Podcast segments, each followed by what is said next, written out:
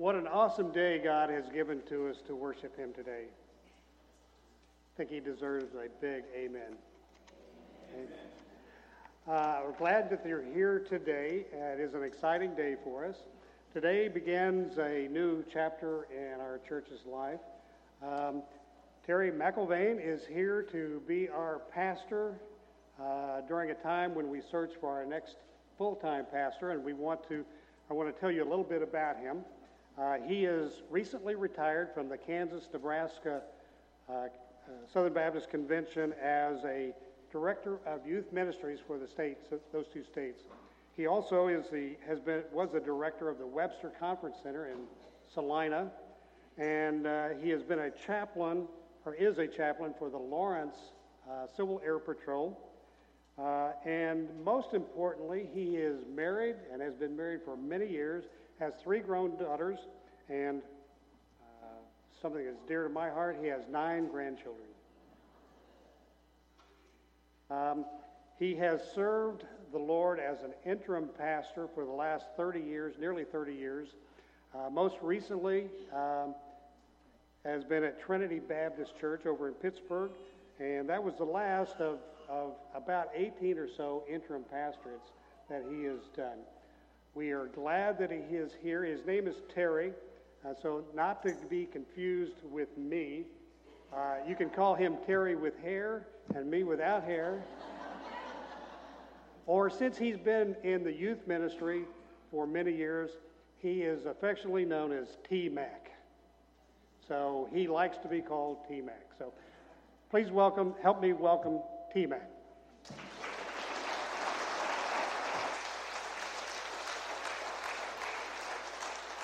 Thank you, Terry, without hair. I appreciate that. And, and uh, I'm glad to be here. I, I really, really am. Uh, how, how exciting it was to, to worship our Lord together and, and to just express our, our love and gratitude to Him through, through worshiping. Now, have you heard of yogiisms? Some of you are old enough, you know what a yogiism is. Some of you are so young, you have no idea what a yogiism is. But there was a, a baseball player since passed, and his name was Yogi Berra, and he was famous for his yogiisms because, and one of his favorites that he said that I want to key in off of this morning is he said, Before I speak, I want to say something. Uh, that's a yogiism. And uh, before I preach, I want to say something, all right?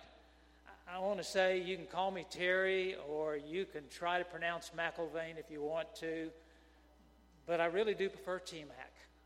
That's, that's who I've been. And, and the teenagers didn't give it to me, but a guy about uh, 10 years older than me gave it to me. One day he was walking down the hall and he said, Hi, T Mac. And it was one of those things that just stuck. And I thought, great. And had a, a, young man that I was working with once, and, and he got all excited. And we were at a football game, and he went to get one of his friends at that time to say, "I want you, I want to introduce you to T Mac. He's my friend, and he's here at the game." And when he came up, and some of you will understand this um, because you can go back far enough to know, um, when he walked up and his friend said, "This is T Mac," his countenance just dropped.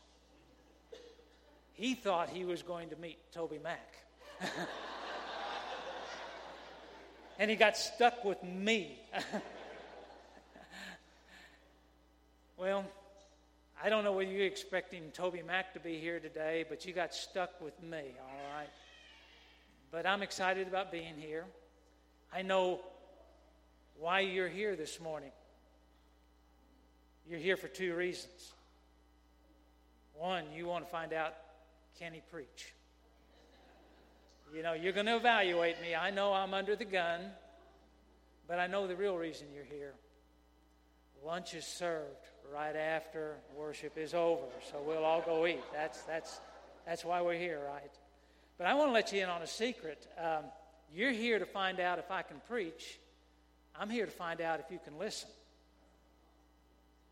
and hear what the Spirit of God says to you. I don't care whether you ever repeat a word I say, as long as you hear what the Spirit of God says to you, and you take that and you roll with it and you walk with it day by day. Now, as I get started with you, I'm going to preach a message that I have preached every church I've ever been in or interim at, but let me tell you why I do it. I don't do it lightly. I don't do it just because it's a, one of those sugar sticks or something, as they accuse preachers of sometimes having. But I remember my first interim, and, and I was scared to death, just like I'm scared to death now. I'm, I'm sorry, but I'm an introvert by nature, and public speaking is never what I wanted to do, but it's what God called me to do. And when, when I'm, I ask Him never to let me stop being nervous because I know I have to depend upon Him rather than myself. But I was terrified that first sermon I preached where I was beginning to be the, this interim, and I preached the message I'm going to share with you all today. And when the service was over, there was an old guy sitting in the back.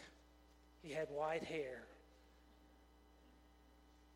And I noticed him back there, and he just hung around, and I was greeting some folks, and he hung around and hung around. And finally, the church had kind of emptied, and he finally walked up to me, and he said, uh, and I was young then, you know, and he said, Young man, he said, Where were you 40 years ago? Uh, that was kind of a strange question for me. and I said, Well, um, I was a thought in my parents' mind. That's, that's where I was, you know. And he said, I am a retired pastor. And what you shared today I have never heard before. And I said, Excuse me? Are you, are you kidding me? And he said, No. He said, I would have given anything if you, I would have heard that message 40 years ago when I started in the pastorate.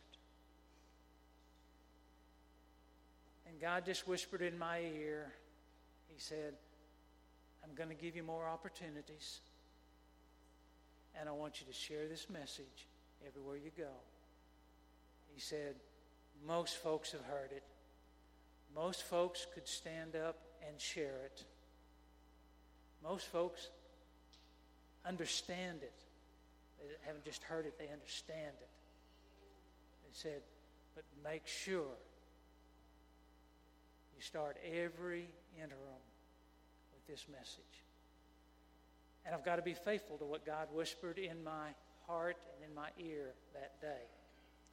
So I want to share something with you that's very fundamental, very basic, very foundational to everything we're going to do during our interim time together. And I am your interim. I'm here to be your pastor. I'm not the guy who just preaches on Sunday morning. I'm going to be down here all day Sunday. I'm going to be here on Monday. I, I will be glad to visit with you and help you any way that I can.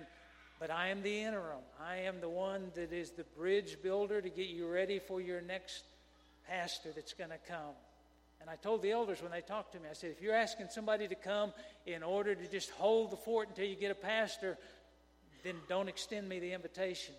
But folks, we're going to do God's work during this time of interim so that when you get your new pastor, he's going to have to have running shoes on to catch up with you and what God is doing with you right now. Really do believe that. So I encourage you to get your Bibles, and I hope you'll bring it all the time. Nothing pleases my heart more than hearing pages rustle when I say, Look at this passage of Scripture.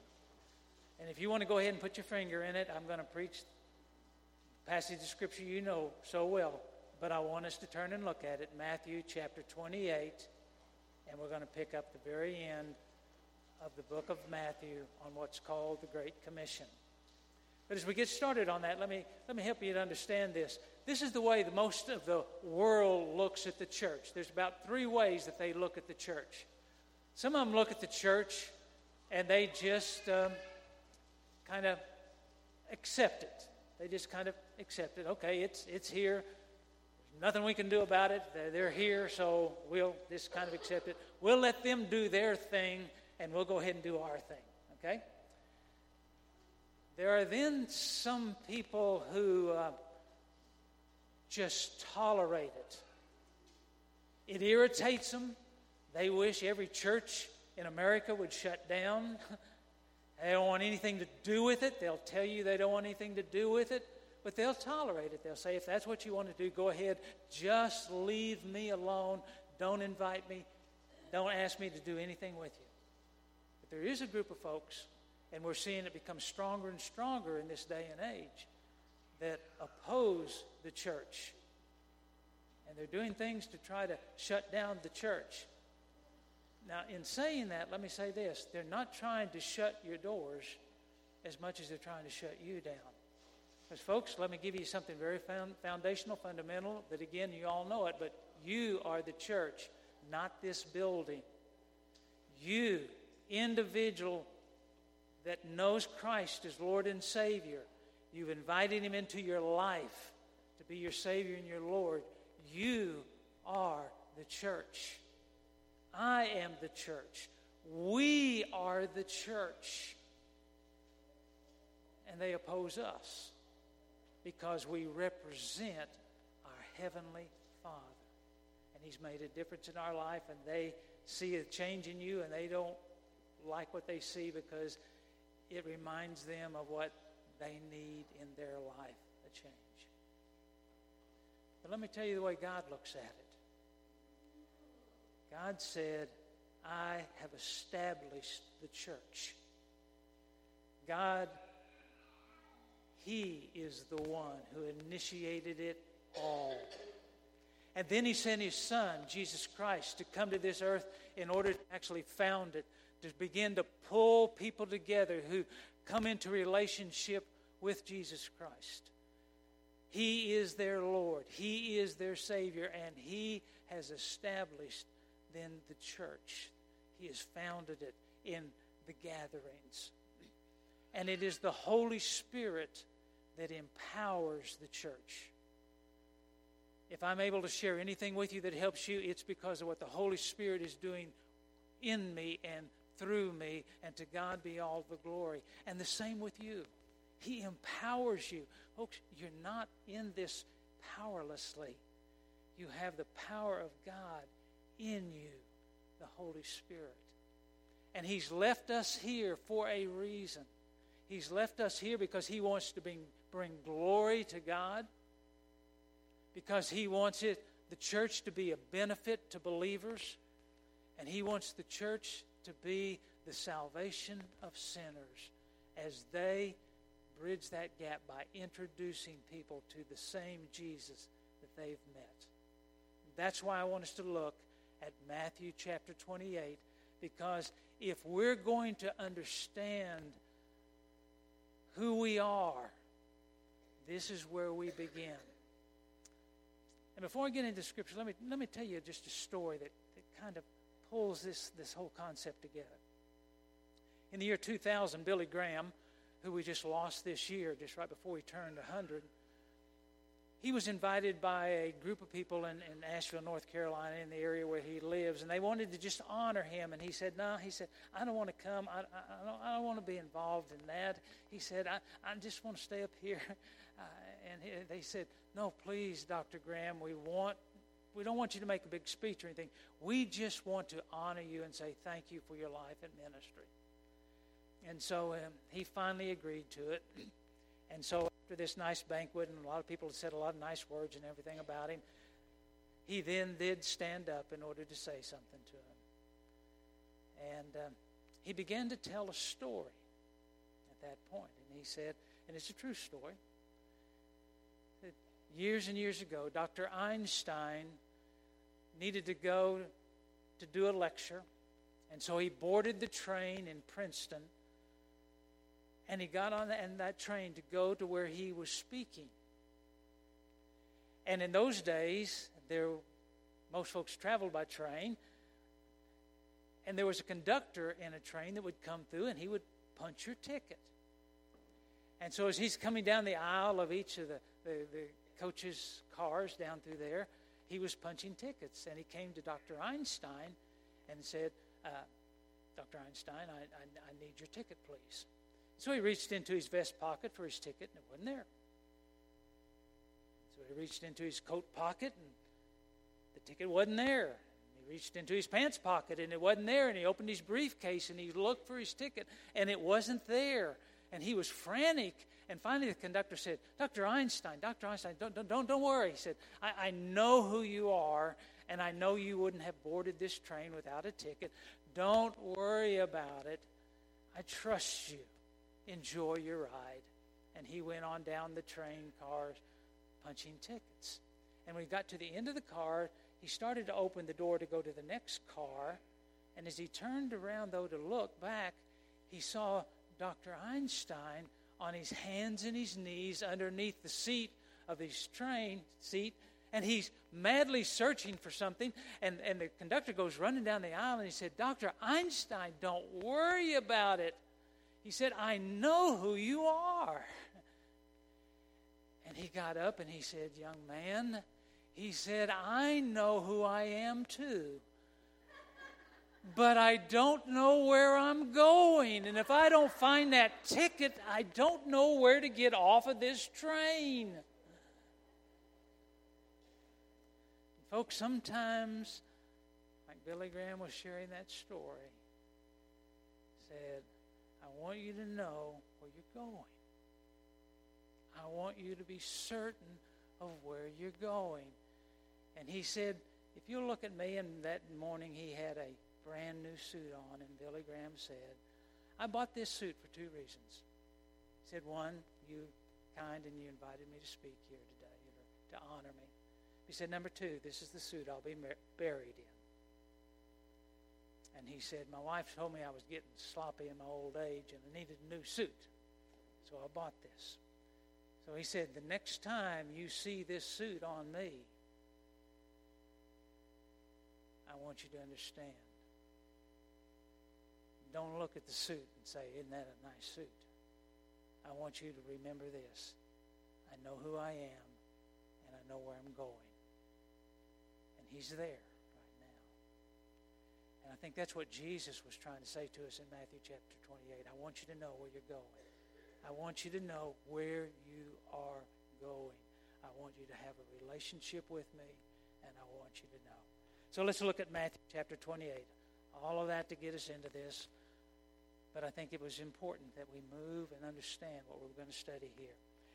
Now, if you look at Matthew chapter, uh, chapter 28, verse 16 is where we're going to start. Now, the 11 disciples went to Galilee to the mountain to which Jesus had directed them, and when they saw him, they worshiped him, but some doubted. I don't know how you feel about that, but that's encouraging to me. It's okay to have doubts at times and say, I don't understand this. I, am not sure about this. But at least I'm going to worship and at least I'm going to be here and I'm going to try to let God show me and teach me what He's trying to say to me. And these disciples were honest at that point. Some doubted. And Jesus came and said to them, All authority in heaven and on earth has been given to me. Go therefore and make disciples of all nations, baptizing them in the name of the Father and of the Son and of the Holy Spirit, teaching them to observe all that I have commanded you. And behold, I am with you always, even unto the end of the age. What I want to share with you today are three things. First of all, this passage of Scripture talks about authority. What is our authority? And then this passage of Scripture talks to us about what our assignment is. And lastly, it talks to us about our assurance, the assurance that we have. So let's just un- unpack this. It's not profound, it's not complicated, but it is extremely foundational and important. First of all, who is our authority? What is our authority? And if you look at that in, in, verse 18, it says, And Jesus came and said to them, All authority in heaven and on earth has been given to me. First of all, our authority is Jesus Christ. And He is going to empower us through the power of the Holy Spirit, but you are not the authority. I am your interim pastor. I am not your authority. Jesus is the authority. Now, God has placed me here right now to be your interim pastor and to be a, a shepherd of the flock. But Christ is the head of the church. Jesus is the head of the church. Your interim pastor is not the head of the church. The Word of God says that Jesus is the head of the church, of the body of Christ, and He has the authority. And when your new pastor comes, he won't be the head of your church. Jesus will still be the head of the church, and it is his authority under which we operate. It's just like our president today will send ambassadors out, and they go in the authority of the president of the United States of America. They aren't the authority. The president is the authority that sends them out, and Christ is our authority. Now, I don't know about you, but I go, whoo, glad. I don't want that. I don't want that. I don't want that authority. And I can rest in the fact that He is the authority. And then whatever He tells me to do, and somebody says, You ought not be doing that, I'll say, Well, take that up with my boss. And I mean that. And I, and I don't say that flippantly, but I do say, let's talk about it. Let's talk to the Father. If you think I'm wrong, let's you and I, let's, let's talk about it and see what the Father reveals to both of us. Because He is the authority. And I think that's exciting to us as the body of Christ to know that we have an authority that cares about us and wants to move in us. Go, flip back a few pages in Matthew to chapter 16. Matthew 16. You know the old story that you've heard it over and over again about Jesus coming into the area of Caesarea Philippi, and people were saying, "Who are you? Who do you? Who are you?" And Jesus says, "Well, who do you say that I am?" And and they talked about, well, some say Elijah, and some the prophet, and on and on. but look what he says. And Simon Peter answered him and said, You are the Christ, the Son of the living God. And Jesus went on to say, Blessed are you, Simon Bar Jonah, for flesh and blood has not revealed this to you, but my Father who is in heaven. And I tell you, you are Peter on this rock. I will build my church. Jesus said, I will build the church. Peter, you're not going to build the church. I'm going to work through you and use you, but I am the one that's going to build the church. And the gates of hell shall not prevail against it. But listen to this in verse 19 I will give you the keys of the kingdom of heaven. And whatever you bind on earth shall be bound in heaven, and whatever you loose on earth shall be loosed in heaven. So we operate under His authority. He said, Go and you do my business under my authority. So, what is that business? That's the assignment. And that's where we're back to Matthew chapter 28. And he said, All authority has been given to me in heaven and earth.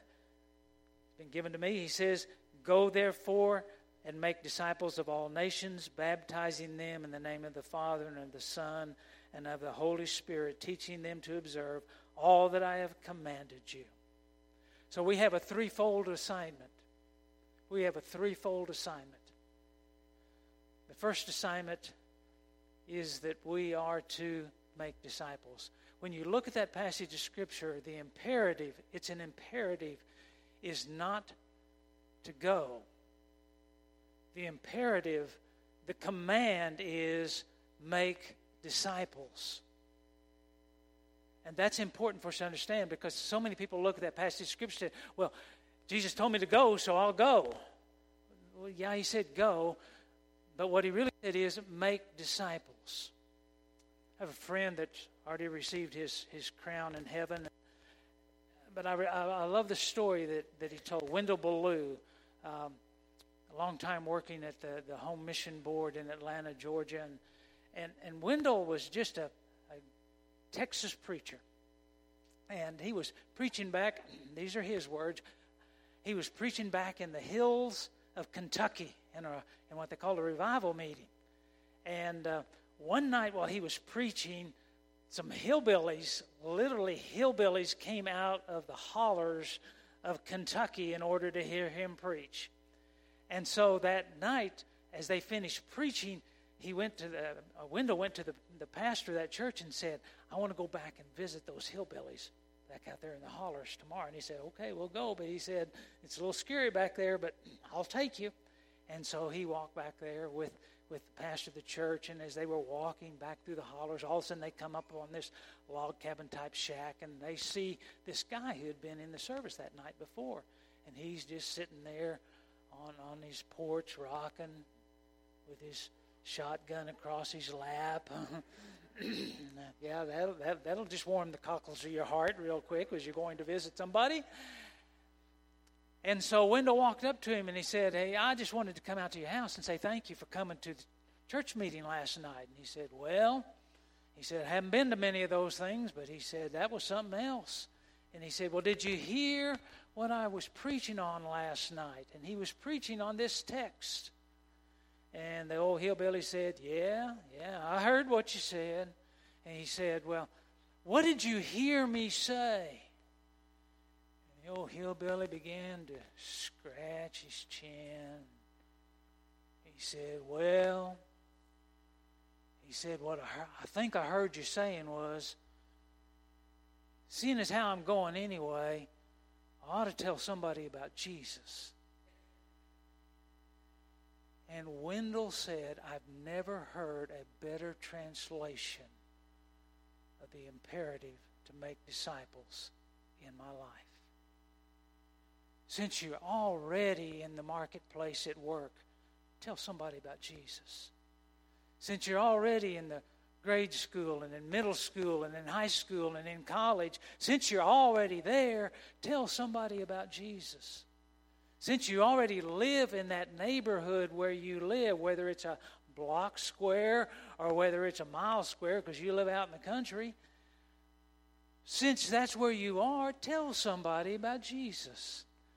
Seeing is how you're playing softball, Sin is how you're playing soccer, Sin is how you're playing disc golf, Sin is how you're golfing, seeing as how you're shopping, Sin is how you're buying groceries, Sin is how you're out there every day, just start telling people about Jesus. First by the way you live, but then by telling them why you live that way. It's because of Jesus. And that's our assignment. Sin is how we're out there anyway, tell somebody about Jesus. But he said the second part of our assignment is that we are then to baptize them. Once they come into a relationship with Jesus Christ, and we'll talk more about that in the days ahead, then our assignment is to make sure that they follow in obedience to be baptized. And I love what it says there. It says, and baptize them in the name of the Father and the Son and the Holy Spirit. Did you catch that? Baptize them in the name of the Father and the Son and the Holy Spirit. Why in the world does the Scripture say the name singular and then give three names? I'll let you in on a secret right now. I won't make you do it today. But when I ask a question, I'll wait to get an answer.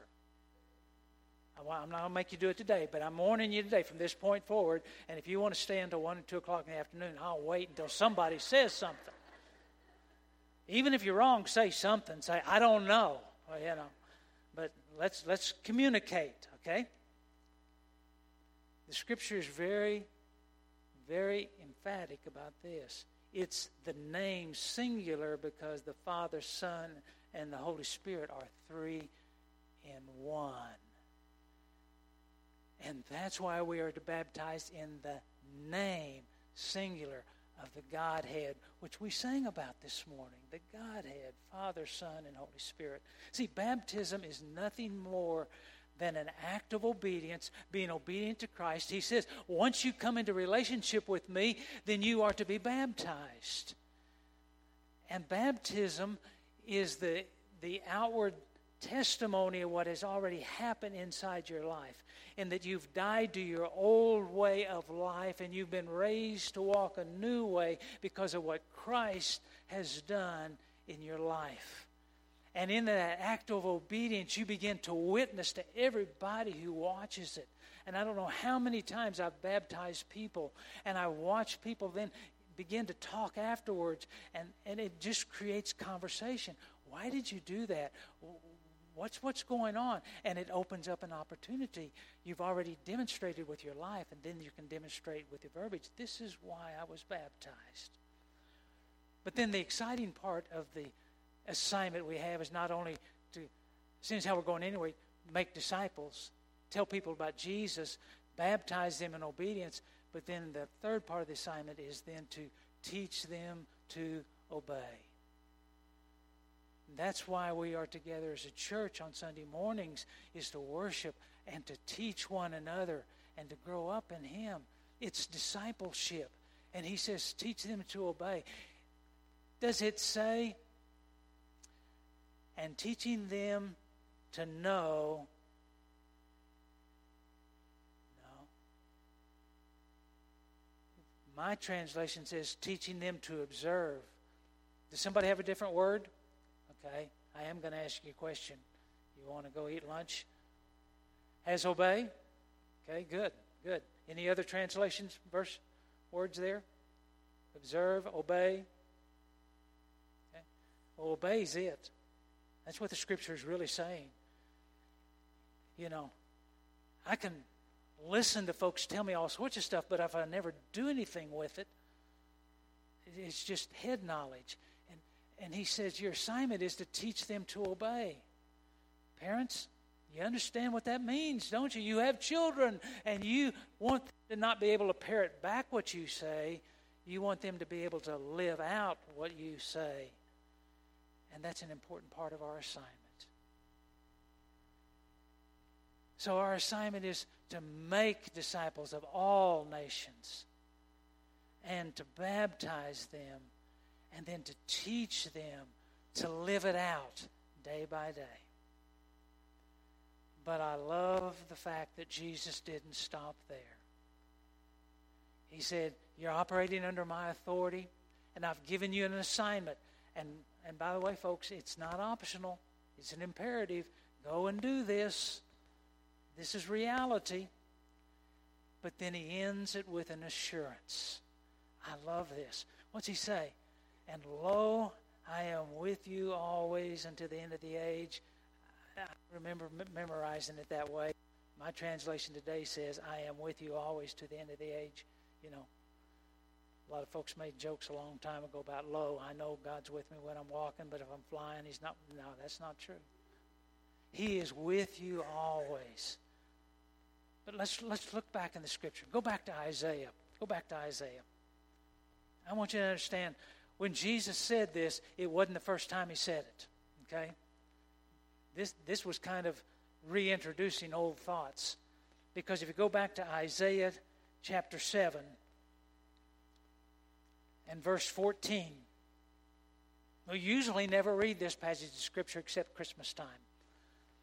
But it's Christmas in June, okay? It's Christmas in June. Therefore, the Lord Himself will give you a sign. And behold, the virgin shall conceive and bear a son, and you shall call his name Emmanuel, which means God with us. His very name says what the assurance is I am with you and it wasn't just a name. Go to John chapter 1. John chapter 1, verse 14. 14 must be a good number. John chapter 1, the Gospel of John chapter 14, uh, chapter 1, verse 14. And it says, And the Word became flesh and dwelt among us and we have seen his glory, glory as the only Son from the Father, full of grace and full of truth. If you look at the meaning of that in, in the Greek, that he dwelt among us, it literally means he pitched his tent. He came and he lived. He said, This is real. I, I am real. You can touch me. You can feel me. You can hear me. I am with you. And then, as he's ending the ministry and before his ascension into heaven, he repeats it again in the Great Commission that we've already looked at. And he says, I promise you this. I'm still going to be with you because I'm going to send, and he tells us in the book of John, he's going to send the Holy Spirit to be with us. One just like him because he is of him as they are of the Father because they are the three in one. And he said, I will be with you always, even to the end of the age. And then he wants to put a seal on it, and so he inspired his, his preacher, Paul, to say it one more time. Look at Romans chapter 8. Romans chapter 8. But not verse 14 this time. We're going to go to verse 38. And Paul says this For I am sure. I am sure. I love that. He didn't say, I think, I hope. Let's pray. he didn't say that. He said, I am sure. Sure of what? That neither death nor life nor angels, nor rulers, nor things present, nor things to come, nor powers, nor height, nor depth, nor anything else in all of creation will be able to separate us from the love of God in Christ Jesus our Lord. I am with you. Folks, that's who we are as the church. That's who I want us to be as the church in Independence in this surrounding county. I want us to operate every day in the authority, not our authority. And when you get nervous about it, just say, man, I'm going in His authority to do the assignment He personally gave me.